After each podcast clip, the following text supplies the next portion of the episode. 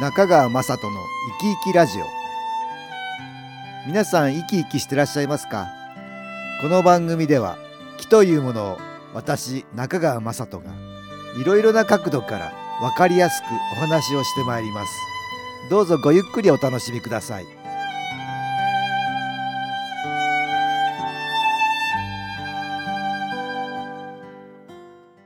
皆さんお元気ですか株式会社 SS の中川雅人です今日も東京センターの佐久間一子さんと木についてのお話をしたいと思います佐久間さんよろしくお願いしますはい、よろしくお願いいたします。新年ですからねはい、開運っていうことをちょっとスポットを当ててお話したいなと思うんですけど開運、うん、どうでしょうねしたいですよねしたいですね。開運したいですよ。もう開運してんだけどねそうですね。いや、皆さんもね、おっしゃる通り、開運はしてますけど、またさらに ね。さらに、うんはいまあこれ開運っていうと運のいい人になるっていうこと、運が良くなっていくっていうことね、はい。本当だからもうみんな運がいいんだけどねね、まあ、どんなことがあってもね。そういうことなんだけど、はいもうよりより運を良くしたいということなんだよねこれどうだろう一般的な方はい法ってよく言われてることってあるの、はい。うんえーちょっと調べてみました。うんまあ、脳をしっかり休ませて、うん幸運をつかむ。脳をしっかりだからやっぱり忙しいとあのそうなんですよ幸運つかめないって、まあだからね、うんあの睡眠をしっかりとるっていうことは大事なようですね。うん大事ああ、はいそうやって言われてんだね、はいまあそうだろうねこれは普通体がねボロボロだったら ね、うんそうですね。うん、もうやってこないよね、はい疲弊してる感じだもんね、ううんそれはわかるな他にあるはい、あと一日の自分の行動にプラスの評価をつける、おーそういうふうにも言われてんのプラスの評価をつける、もうこれいいとこ探しだけどねそうですね、うん、まあ木の観点から言ってもこれは必要だねねっていうのはやっぱりいい木を出すからいい木がやってくる、はいなんかプラスの評価をつけることによっていい木がやってくるより周りにプラスの木が集まるから導かれるように応援が多くなって開運していくとそういうわけだね。そうです、うんはい、あと3番目うん毎日一つでも誰かの幸せを思って行動をする、なるほどこれも幸せを持ってっていうのはね相手を恨んだりとか不平とか不満とか愚痴とかいうの逆だよね。そうですね要はプラスの木を出しているわけだ。ねえこの方こうなってくると幸せになれるといいなとかいう思いだね。ねいいプラスの木が出るのね。そうするとやっぱりプラスの木集まってきますね。集まってきますよね自分うんも本当に膨らみますよね、うんそうだね。の気だか持ちらが愚ね痴とか不平とか不満とか怒りとかそういうのと真逆だ。はいあー行為だねこれはね。うんいいいいでですね。はい。はい、あと自分を責める言葉は使わないあ責めるっていうのも自分ダメだっていうダメ出しだからね。結構ね、うんやってる人多いと思うんですよ、辛くなるよね自分自身がね、そうするとこれもマイナスの気を出すからマイナスの気やってくるよねよくやってるって自分のことをねちょっと褒める方がいいんだよいいねですね、うんまあ自分は自分の応援団長であってほしいですよね,、うんうんそうだよねよくやってんだからね、はい頑張ってやってんだから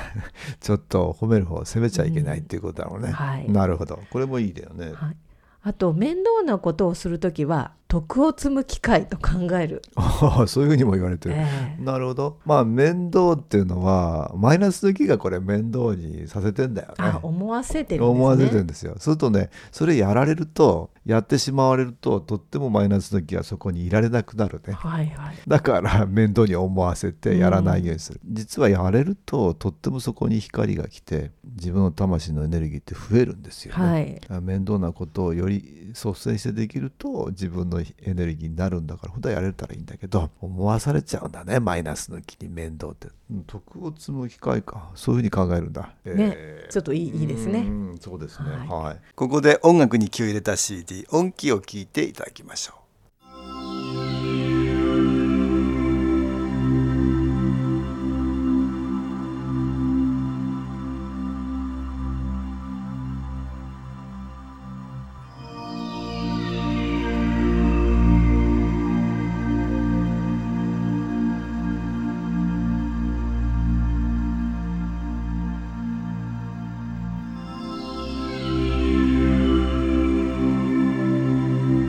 う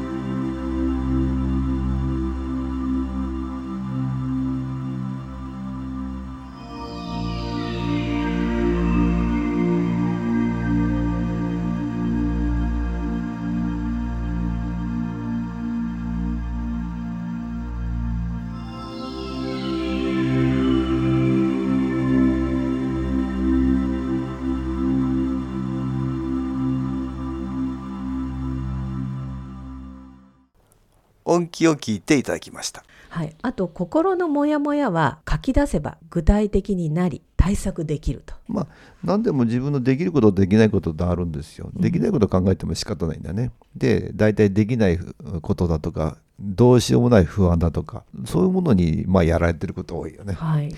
よく考えたらこれ考えてもしょうがないのになってことになるんだけどそれがどんどんどんどん押し寄せてくるこれはマイナスの木の手口なんだね、まあ、こういうものと決別するっていうわけだそれには少し書き出してみると具体的になってあこれは考えても仕方ないしこれは今 もやもやしててもしょうがないなって思えてくるっていうことだねこれは頭を使ってね整理するっていうことだからとってもいい方法ですね確かにこれで運が上がるそうなんですプラスの木がやってきやすくなるはいマイナスの木の影響を遠ざけるからプラスの木が集まりやすくなってくるってことだからね、いかにマイナスの木と円を作らないようにするか、あそうですね、うん大こ事れですがポインねトだよね。まあこれどんどん自分また詰めちゃうとこれダメになりますね。はいそうな んです何でもいいんですよ何でも一つでもね一般的な方法どれでもいいんだけどやってみられるといいのかなってまあ簡単なものからやれるのがポイントですかね。はい、えー開運っていうとなんかとんでもなくたくさんやんなきゃいけないとかね、うん、大ヒットを狙わなきゃいけないとか、はい、 思いがちじゃないですか そんなの必要ないですよね地道なものが、ね、うんそれがいいんですよいいですね、うん、なんか私なんかもあの、うん食器洗いが面倒くさいなと思う時がはいはいはいあるんですけけど、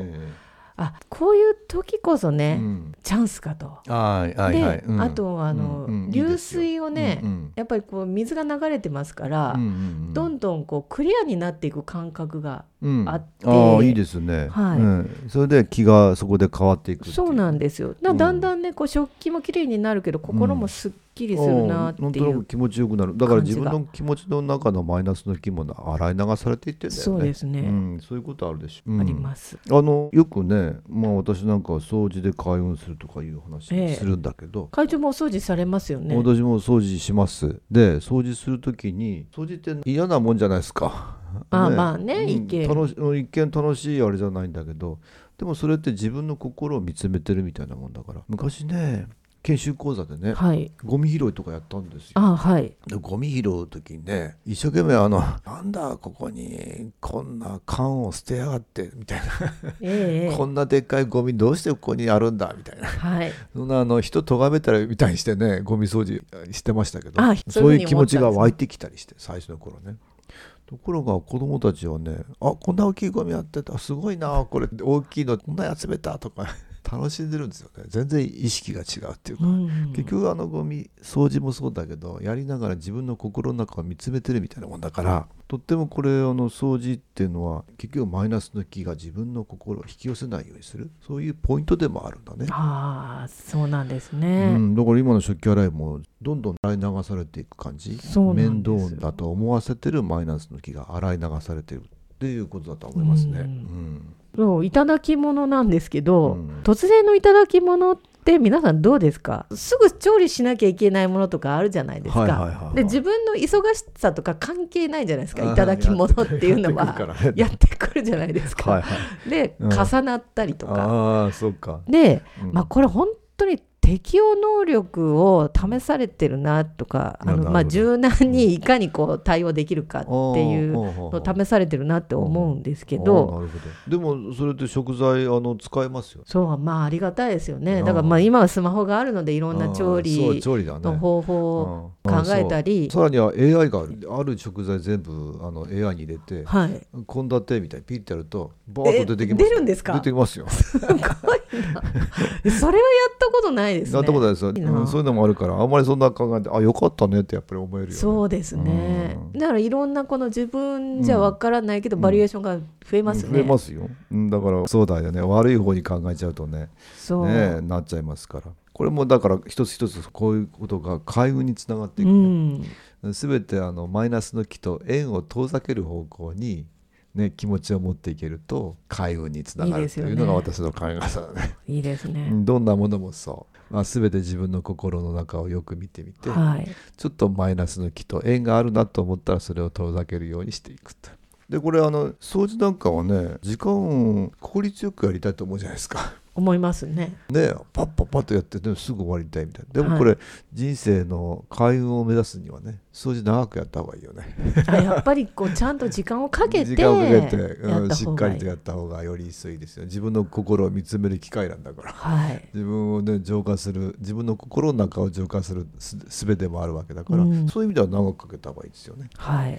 であのよくは開運のためにはどうしたらいいですかって若い人なんかねうん。時間かけないで開運したいっていう あなんせ時間かけないで開運しあ、たいってはいはい。でも開運するにはね時間かかるんですよかけた方がいいんですよねああ、やっぱりその分ね。だってすすぐ気持ち変わんないじゃないですか人の心って、はいそういう意味では時間をかけて自分の心をよく見つめていって、マイナスの気と縁を作らないように、うん時間をじっくりかけないと自分の心なかなか変わっていかないからそうですねんそういう意味では開運には時間をかけた方がいいと私は思うんだけどねだから開運グッズを買うとかじゃなくてうんね、そう、うん、効率よくねやったら買えばいいみたいな買うとかお参り行ったら開運するかなっていうんじゃなくてうんもうもね。うすぐき今から買いたいみたいなね